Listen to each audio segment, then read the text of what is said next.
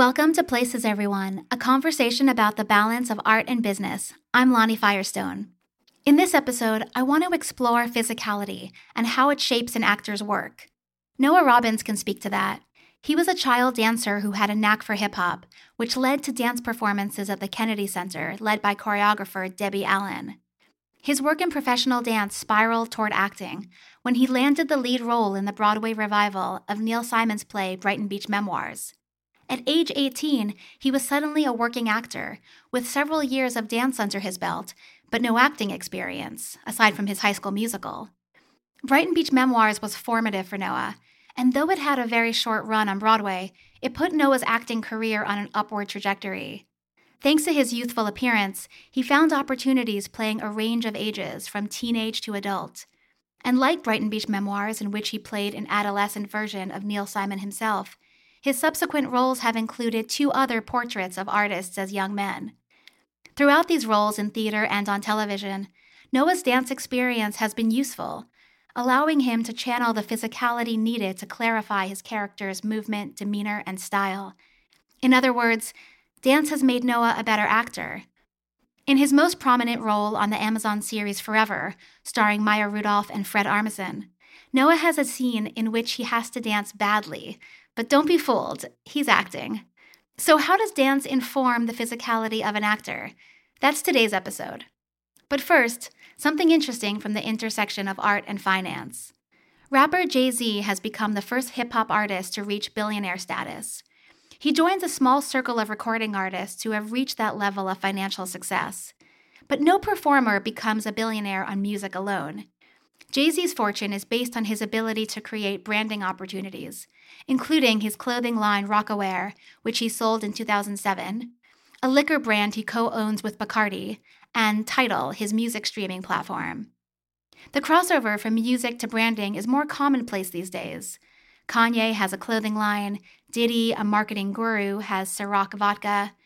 It seems like hip hop goes hand in hand with products and branding, and it's especially meaningful for artists like Jay Z, who grew up in poverty, to devote so many of their songs to expressing what it's like to be wealthy. As one of his lyrics states, Put me anywhere on God's green earth, I'll triple my worth. And now, here's my interview with Noah Robbins.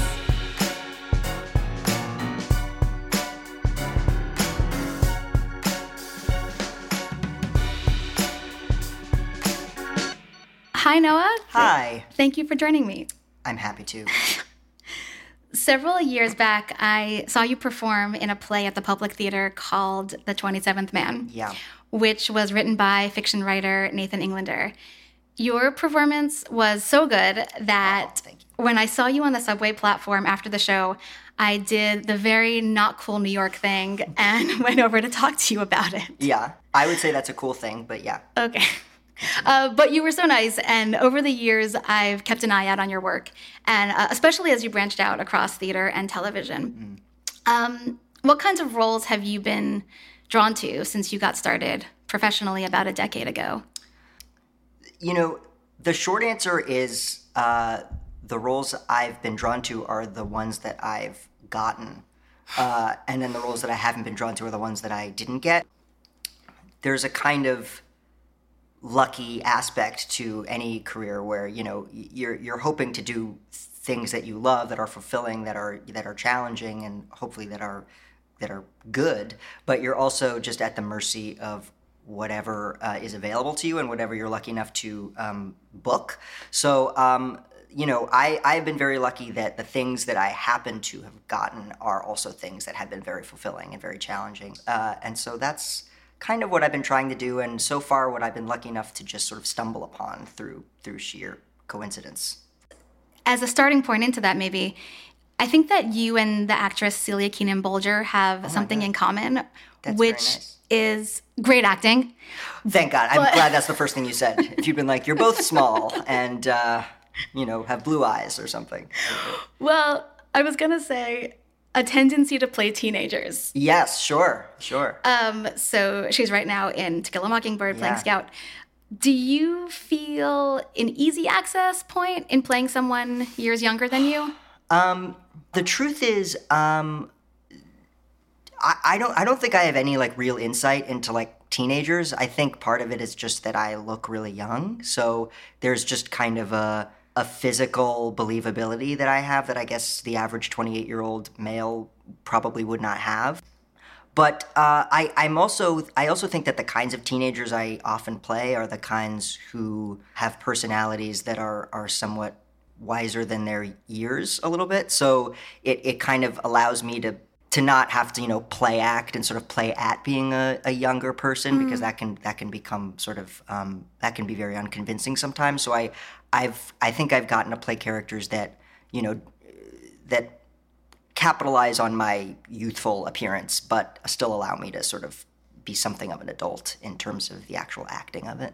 Yeah, that's actually a great foray into your character on Forever. Yeah, um, yeah the new literally. Amazon show Yeah. because you simultaneously are 17 and 58 Right. without spoiling too much about Yeah. what the show's about We can. I mean, it's been out long enough that I mean, if you wanted to spoil it, okay so say it Okay, so I am uh, a ghost, basically. And uh, because I died when I was 17, I've stayed that same age for, you know, ever since I've become a ghost. So I look like a 17 year old, but I've been dead for a really long time. So it's as though I'm an old man in the body of a, you know, snarky 1970s skateboarder 17 year old. and you're playing opposite actors who are also characters in their 40s and 50s. Um, so everyone around you who you're close with is Right. in that middle age range, and you are that in mind, Right, yeah. um, but not physically. right, yeah. So how are you balancing the um, demeanor of a teenager who's a little snarky with a kind of maturity, especially because you've been in that ghost world Right. that they call Riverside in Yeah. the show longer than any of the other characters. Right. I mean, so much of it was just, as a cliche answer, but so much of it was just in the writing already that uh, it, he's written in such a, like, I could just hear his voice. It felt like he was the kind of kid that just, his whole kind of shtick with his, you know, best friend who's played by Fred Armisen in the show um, is that he's like constantly making fun of him and constantly ribbing him about things. So I could, I could afford to sort of be in my like older person body. Like I, I didn't have to sort of play at him being like young because he was always so kind of in charge of the scene and sort of high status and and um, just confident in his in his being. It was it was pretty kind of instinctual the way that it all unfolded and and the costume was really helpful and you know I just like he's just like a he's just that kind of kid that I could just picture in my mind of like oh I know who that guy is. Also, he maintains all the insecurities of adolescence. Right. But he's the most knowledgeable person about where to go and Yeah. how to get things done in this afterlife. Totally. It's a really. It, it was like it's probably the most fun role I've gotten, certainly on on camera. It was just like it's the kind of role that could only exist in a TV show. You're like, well, who's the character? Like, what kind of person is he? Oh, he's a ghost who's like 58 and 17. It's like it makes no sense, and it was it was like really allowed me to just like draw on things that were purely imaginative and didn't exist in the real world, which is really fun. Yeah. I think one thing that is in common between Mark on Forever and some of the other recurring roles you've played on TV is a kind of discomfort in connecting with people. Oh yeah. uh oh. I wonder what that says about me. Yeah. So I've seen that to be true of your character Zach on Unbreakable Kimmy Schmidt Yeah. and your character Bryce on the show Younger. Yeah. Mm-hmm. So these are all very different guys. And even though two are self admittedly on the spectrum, Right. They have very different ways of talking to people, and some are like good natured and some are less so. Yeah. Um, but they each have a hard time feeling close to others. yeah. And you don't come across that way as a human. Yeah, thank you. Thank God. yeah. What are the, the physical elements, though, of embodying a, ca- a character who is emotionally reserved? To, like withholding yourself um, physically as as as a way to emphasize a, a mental or emotional Yeah. um, reserved state. That is a really good question. I know with my character on Kimmy Schmidt, it's a more kind of heightened cartoonish show, so I felt like there was more room to sort of do something like boldly physical. So I just remember like every time we would do a take uh, and it, they'd say cut, my body was like really tired all of a sudden and i was like why am i like so tired? And i realized like every muscle in my body was so tense from just being uncomfortable talking to whoever i was talking to in the scene. Was usually ellie kemper who plays kimmy. In kimmy schmidt when zach is possibly dancing but possibly having a panic attack Yeah. he or you does the exact same shutter like dance move Yeah. that you do as eugene in grease live. Oh my god that is unbelievable research i don't even know that i was aware of that yes you are correct uh I used to dance for a long time as a kid. I know, we're gonna get to that. Oh boy. Um, so that's like probably a move that I move. It looks it looks like a just a full body spasm. Uh, no one would ever think that that was dancing if they ever saw me doing it at a party, which quite a few people have. But uh, yeah, I, I, I think that they that the Kimmy Schmidt writers saw me uh, doing that in a different in yet a different thing that I did that in, um, and they decided to write it in because they found it funny. So yeah, it's it's I guess just uh, again, you know, on, on, my, on my special skills on my resume it says can do a full body. Miscellaneous, Yeah, yeah. miscellaneous. Ask him to you know tremble for you. He will. Well, I think a lot about physicality with your acting because I've read that you at, at one point wanted to be a dancer. Yeah. Um, and that you even perform with dancer choreographer Debbie Allen Yeah. at the Kennedy Center, um, which is really interesting and, and amazing. How much did you pursue dancing professionally as a child? And, and, and as you evolved into acting, how much did that knowledge and that kind of ease of movement inform what you were doing? Yeah. I I so I started doing these shows at the Kennedy Center when I was 11 and Debbie Allen would sort of every year or so take like a famous fairy tale and, and sort of update it. And the cast would be largely children like ages anywhere from like 7 to like 16 or 17 um, and so starting when I was 11 I started doing these shows and I would do it again when I was 12 and 14 and 16 and 17 and um, and yeah, they were. I mean, I, I had to act in them as well uh, to varying degrees, but I, I think at that time I was just really mostly just into dancing, and I, I hesitate to say that I'm a dancer because that would suggest that I could do more than one kind of dance, which I couldn't do and still can't. I could do hip hop fairly well, and um, I did tap as well, but I wasn't as good at that as, as hip hop. And I was I there was an amazing dance studio. I don't think it exists anymore in DC that I would like take classes in for a few years, and I got to know Debbie Allen, and and I, I ended up doing shows with her for like the next several years. Just yeah, So it That's was- amazing. Yeah, it was a really crazy coincidence, and then through one of those shows, I got an agent, and then the first play that I auditioned for with that agent was Brighton Beach Memoirs, and and it was, so it was like truly cosmic good luck and, and bizarre coincidence that I'm that I'm here right now. Well, actually, Mark has a dance scene Yes, that's bad. yeah. And I can say that because I've seen videos of you dancing online that are fantastic. Oh, thank you. But it seems fitting that Mark would not be coordinated. Yes, yes. Which um, it's surprisingly f- uh, fun to dance badly. I think it's like really uh, freeing. It's like, yeah, you don't have to be good. It's, I, I enjoyed doing that scene. Yeah, and also it was a scene that showed a rare moment of genuine sincerity from Yeah. a character who likes to have a very sort of like disaffected facade. Totally, yeah. No, that was that was definitely my favorite scene to shoot, and I think it was the last scene that I did shoot, or maybe the second to last. So that that was a great sort of farewell scene. So, in talking to you about physicality and how it shapes your work, uh, I really want to draw attention to a play you did this past winter called Clarkston by Yeah. Samuel D. Hunter, um, in which you, pay, you played a character named Jake who has Huntington's disease, Yeah. um, which involves an atrophying of the body and uncontrollable muscle spasms. Yeah. Knowing the dance experience that you've had and the ability to to use your body effectively um, in acting, how did you go about training for a role in which you have seemingly involuntary bodily movements? Yeah, I uh, th- we we had a person come in during rehearsal who has works with a, a lot of people with Huntington, specifically peop young people with Huntington's, which um, Huntington's is like like the worst possible thing that can happen to your body. It's it's like every, every part of your body begins to sort of betray you, and then you eventually lose complete control of your body and then your mind. I mean, it's it's just like every horrible thing that could possibly happen uh, happens.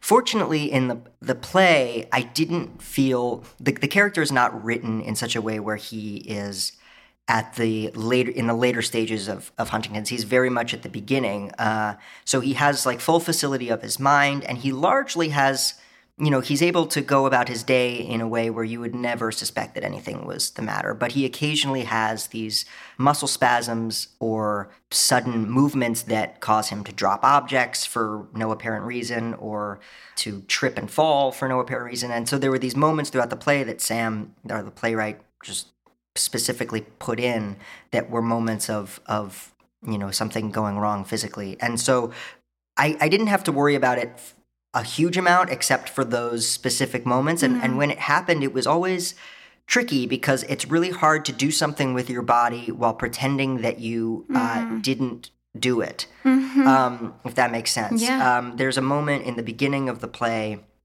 where I'm on I'm on my cell phone and I'm pacing and um, I'm I'm like in a moment of anger I'm I'm walking and I'm suddenly my my leg sort of gives out and I almost trip and fall.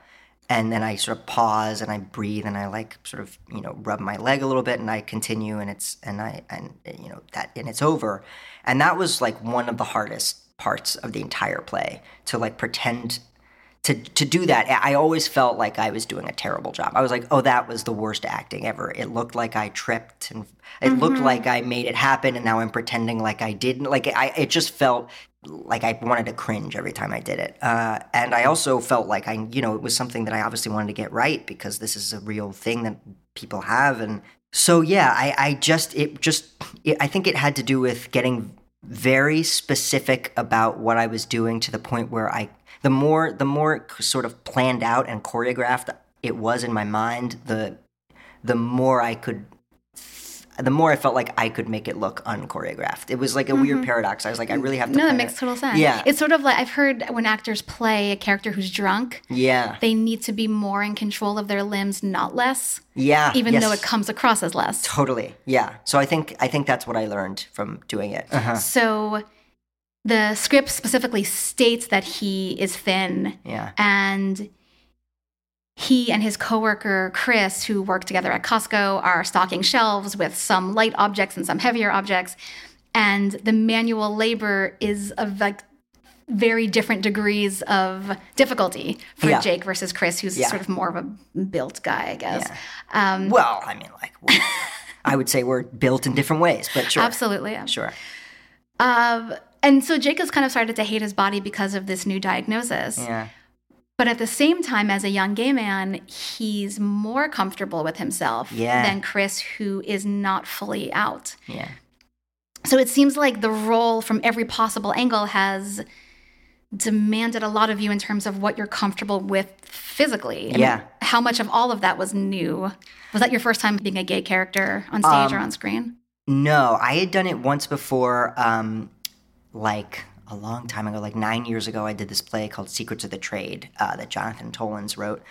And so I and I played a gay character who aged from 16 to 26, so that was kind of its own physical mm-hmm. change. But in terms of I like I didn't play it any different from me in terms of like his his level of physical comfort being a, a gay person in the world. But in in Clarkston, I was definitely aware of oh there needs to be a contrast between Jake and Chris in terms of uh, how they carry themselves in the world and and whether or not they would feel in danger being uh, or, or aware of not wanting to be seen as gay. I mean, in the play, the way that you find out I'm gay is that I'm just sort of casually telling Chris that I just broke up with a guy, and then mm-hmm. I see that mm-hmm. he's uncomfortable, and I go, "Oh, I'm sorry if that made you uncomfortable." So there's like already, you know, a kind. There's just a difference in how they approach it. Yeah. So there was definitely like things that I did to, to make it clear physically that Jake is a, is comfortable with who he is in a mm-hmm. way that mm-hmm. Chris is not. And I should also point out that the actor playing Chris is this guy Edmund Donovan who's incredible and was doing uh, so much physically on his end to make it clear that he, that Chris was so uncomfortable in his body. Yeah. Um, and uh, so I think that that contrast was was hopefully clear. So two years ago or so, you starred in Athol Fugard's play Master Harold and the Boys, Yeah. um, which is set during apartheid in South Africa, and in which you played a young version of the writer himself, Yeah. who lived and wrote during that time. Um, I just wanted to read uh, a line from the New York Times review Oh boy, about you. I should leave now and then come back when you're No, it's done. pretty. It's pretty positive. okay, good. No, then all the more reason for me to leave. or else I'll get arrogant. Okay, here goes. His performance brings out all the nuances in the character his innate good nature, his natural intelligence, his submerged guilt and sorrow, and the hints of patronization that creep into his conversation. So, this is your performance of a young Athol Fugard Yeah. in this play. I'm curious what it was like to embody this writer Yeah. with all that youthful complexity while he is in the rehearsal room directing you. it was really an unbelievably special experience uh, for so many reasons. But um, fundamentally, working with Athol was just so um, meaningful, uh, and he he was kind of bewilderingly hands off about um, the fact that this was truly his life, and I was playing him, and the other two actors were playing people that really existed in Athol's life, and to the point where you know there were moments where I almost wanted to say like you know just tell me just tell me like what you did. Like tell me what you I should do. Because I know you know.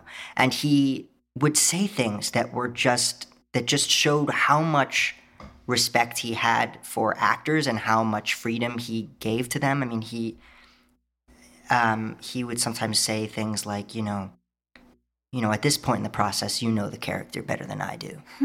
And I would be like, I can't believe he just said that because this is literally him. But I think he actually believed that. I think he actually felt like when I write a play and I give it to actors, um, I you know I will direct them, I will help them, but um, it's it's their it's their show. Can you say a little bit about the story itself? Yeah, the story is um, I play uh, a young, I guess, like 17 year old named uh, Hally. Uh, and Athol's real first name is Harold, but he went by Hally as a child. Um, and I am a white South African boy. Uh, and my parents own a uh, tea room in South Africa, and two of the, the, the men that work there are um, black South Africans, older black men, South Af- male South Africans, and one of those two men is something of a surrogate father to me, um, and and also strangely something of a like big brother and a best friend. I mean, it's a really sort of interesting relationship between these these these two guys, um, and. It, oh, and it's just the three of us in an afternoon in the tea room over the course of an hour and a half. I think the play is, and um, we talk about a lot of things. We have a lot of laughs, and then over the course of the play, you see the kind of um, the the fractures in their relationship that are the result of the racially toxic environment that they live in, and specifically, Hally has a, a really sort of vicious meltdown where he says um, horrible things to Sam that uh, that are sort of un, un impossible to take back, uh, and and so the play sort of begins in a very entertaining, fun, uplifting way, and it and it just sort of you know the relationship crumbles by the end, or it doesn't crumble, but but but the the you, the audience is sort of felt like feels like they just got punched in the gut after watching this play. If we did our jobs well, uh, Hath- Athol would always say this play works best if we give the audience an amazing time for the first hour. Or and 15 minutes, and then we just ruin their lives for the last 15 minutes. That's like that's the best version of this play. Is if is if we can achieve both extremes within the span of you know an hour and a half. But I mean, Hally does carry this kind of entitled, sort of condescending tone, Yeah. even from early oh, on. Oh, definitely, I think there's certain threads that he feels like he's better, smarter, loftier Yeah, from his entrance. Oh, absolutely. Yeah. He, I mean, I think he fancies himself like very enlightened and very sort of n- not subject to the horrible environment that he lives in. But of, of course, the truth is that he makes, you know, um, remarks that are totally racist that he does not realize or you know what he's saying in the moment and um, you know an audience watching it today or whenever they're watching it would certainly see things about Hally that Hally would, uh, you know, not be aware of himself. Um, But yeah, so there you you certainly see this sort of the seedlings of of of the way that he's sort of ingested the the the toxicity of the world around him, and um, and then it all comes pouring out in the end, and you, Yeah. and um, yeah, it was- one one moment that I really love is uh, Sam, who's somewhat of an experienced dancer, yeah, is telling Hally about how ballroom dance is a, a form of real art. yeah, And art creates beauty in the world. Yeah. And beauty in the world enables us to see a world that achieves something greater than what we currently know. yeah, And it's a genuine moment when Hally realizes he's been opened up to an insight he hadn't considered. I think what's so powerful about that moment of insight for Hally is he has this uh, like internal knot of knowing he is supposed to look down on any black person right, and being genuinely touched yeah, by the perceptiveness of this character who has so much more like worldliness and insight. yeah, Um, just how do you get into that contradiction? I think that why I read the New York Times quote is because it seems to get at that kind of multiplicity of right. emotions. It's so yes, that's very, very well said. Um, I don't think that he would um, view himself as someone that looks down on Sam because he's black. I think he would view himself as someone that thinks that that's the wrong thing. That, that I'm, I'm, I'm above that. I, I think like, I mean, he has a line in the beginning of the play that, um, you know, like people, like things will change. There will be progress. Like he believes that like this is a bad, this is a bad thing that we're doing. That that that this, you know, racism is bad, and and and I'm above that because I'm smart, and I and I, you know, and um, but of course that's like his like highest level thinking. like if you dig beneath that, he is a, a kid who has spent every day of his life seeing and whether he wants to or, not absorbing um, this attitude toward this this racist attitude towards black South Africans. And so I, I felt like the duplicity was the struggle between what what he can't escape and what he uh, thinks that he can escape. And so I, I don't I don't view him as as um, sort of I don't think he's lying when he says that he wishes the world were different. I think he really does. But I also think that he he just has a vocabulary mm-hmm. for racism by virtue of where he lives and what he's seen that is inescapable and and and just is is in his mind whether he wants it to or not. And and I think that that's you know a lot of times like when we talk about racism we think of people as like you know being like consciously hateful of people or not.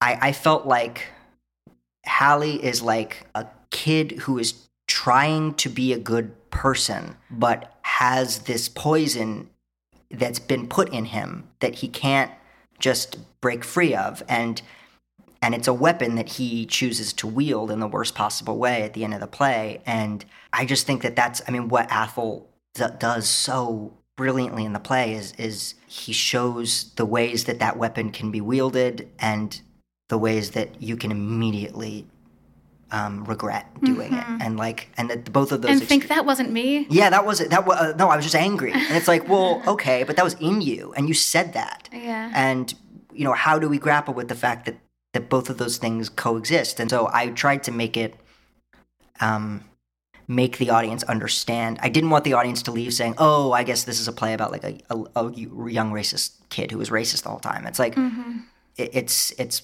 it's more complicated than that and i hope that came across.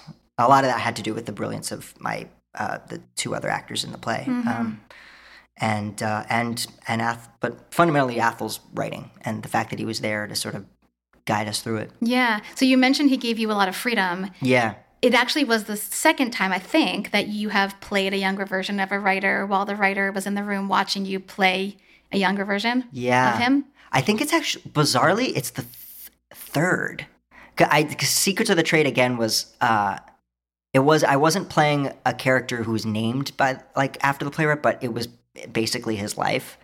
So it's we it's weird that that would be you know I haven't done so many plays that you would think I've done that more than once, but Yeah. that's the thing. Another resume item. yeah, exactly. Special skills. I remind playwrights of themselves. So you did Brighton Beach Memoirs, which you alluded to earlier. Yeah. And Neil Simon was, it was uh, when he was living, and it was when he was with you. Um, was it a similar kind of freedom? Did he have specific ideas about either previous productions of the play or um, or memories of himself? It wasn't quite the same thing as Athol, given that Athol was also, you know, directing it, so Yeah, he was sure. there literally every day. Um, Neil was there a fair amount though, and I was 18 when I started rehearsal for that, and I became I turned 19 during previews. So I was so sort of naive about the gravity of what was happening that I don't think I sort of understood the um, the stakes of Neil Simon watching me play this character that's based on him in rehearsal every day. So I was able to just kind of go about my business in this way that is I I so envy now because I would never be that confident uh, at this age. Yeah, I mean, he wrote me this. You know, the it, obviously the play closed uh, very quickly, and um, and he wrote me this note uh, on closing night that I've like frame made like multiple copies of, and I have it framed in my apartment, and um, it was a really uh, special thing, and it was my first ever job. So there's just all of this kind of emotional um, baggage attached to it, in, in positive ways and and somewhat you know sad ways. And so yeah, it was that's that's something. There's I feel like there's just sort of a, a string from my heart to that play that's probably gonna you know be be there for Was a long he time. shaken up about how quickly it closed? Yeah, I think he was. Yeah, it was a really sad experience for all of us, and it had a lot. It had to do with a whole lot of factors, I think. But um, but it, it was also an experience that I think, like, made me a much more um, mature person and, and a much more kind of self-aware actor in terms of like the actual business of being an actor. I think I just had a much healthier set of expectations after that, given where I given how young I was going into Right. it. Yeah. And I can imagine that the experience for producers or investors who felt disappointed, obviously, by a quick closing, Right. w- might be lost on an 18 year old who was like, I just was on Broadway. Yeah, I mean, honestly, yeah, there was a lot. There was a lot of because I I had done literally nothing. I remember in, in the playbill for that production, Yeah, it it said it said my most recent credit was an off off off off off Broadway production of the producers at my high school. So, did it only propel you forward?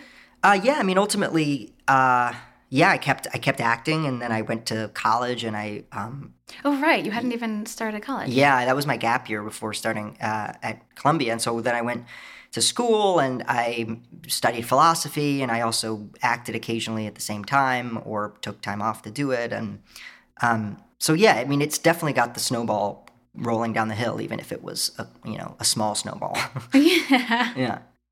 So, uh, maybe lastly, um, you've made your way into podcast work recently. Oh, I just yeah. discovered uh, with a new fiction podcast from Gimlet called The Horror of Dolores Oh, Roach yeah. uh, with Daphne Rubin Vega and Bobby Cannavale. Yeah. Um, which is cr- kind of crazy. It's like a crazy horror story, sort of a Sweeney Todd Yeah. like meets In the Heights. Yeah, that's a good way of Meets it. Orange is the New Black. Sure. Sort of meets Chaim Potok Sure. in your character. yeah, sure. You eat like non kosher food for the first time. Right. And that's all I'll spoil about this Yeah, that's podcast. already too much. That's There's no point in listening now. the whole podcast is about me eating non kosher food.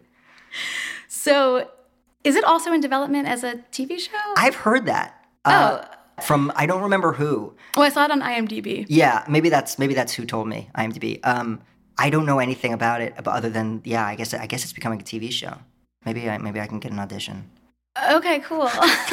You're like, uh, great. I, don't- I don't know how to help you with that. Uh, I thought you'd have more to say about it. oh no, no. I I, I only know what you know. But even just as a podcast, like, is that similar to doing voiceover work for an animated film, let's say? It's like you're, Oh. you're in for a day, Yeah, it's really quick. the easiest kind of acting. Yeah, it is. Uh, it's something I really love. I mean, this is funny because we're on a podcast. Like, I don't know if I have a great voice for like voiceover stuff. That's back to that comment that directors have told you. Yeah, that I have. I guess what I what I'm you know lack vocally, I make up for in, in physical. Mm. uh, that's that's how I'll comfort myself. Um, but uh, yeah, I would. It's really it's really fun, and it's very you know you can show up in sweatpants and a tank top and just act. Uh, I did play an elf in an in a Scotch tape commercial, so Mm-hmm. that's that counts for something. Physically, or you did the Uh, voice? no, vo- vocally. Yeah. Uh-huh. Because I guess when people hear my voice, they think, "Oh, that sounds like an elf." uh, so that is something I would love to continue doing. Um, I hope people let me. You mean elf work? Uh, elf work, yeah. I would love to play an elf at like a San in like a Santa's village in a mall or something, or if not that, just vocalize it. Yeah. This was all an audition to play an elf. This entire podcast was so casting directors would be like, "We're looking for an elf. mm-hmm. Let's listen to this podcast." Here's your reel. Here's my reel. Special skills can play elves. Noah, thank you so much for talking Happy to with me. be here. This was a lot of fun. Thank you. Thank you so much for listening. If you enjoyed this episode, please subscribe on iTunes, Spotify, or wherever you listen to podcasts. And follow Places Everyone on Twitter. Podcast production and original music by Cody Crabb. Artwork by Jennifer Klockner. See you next time.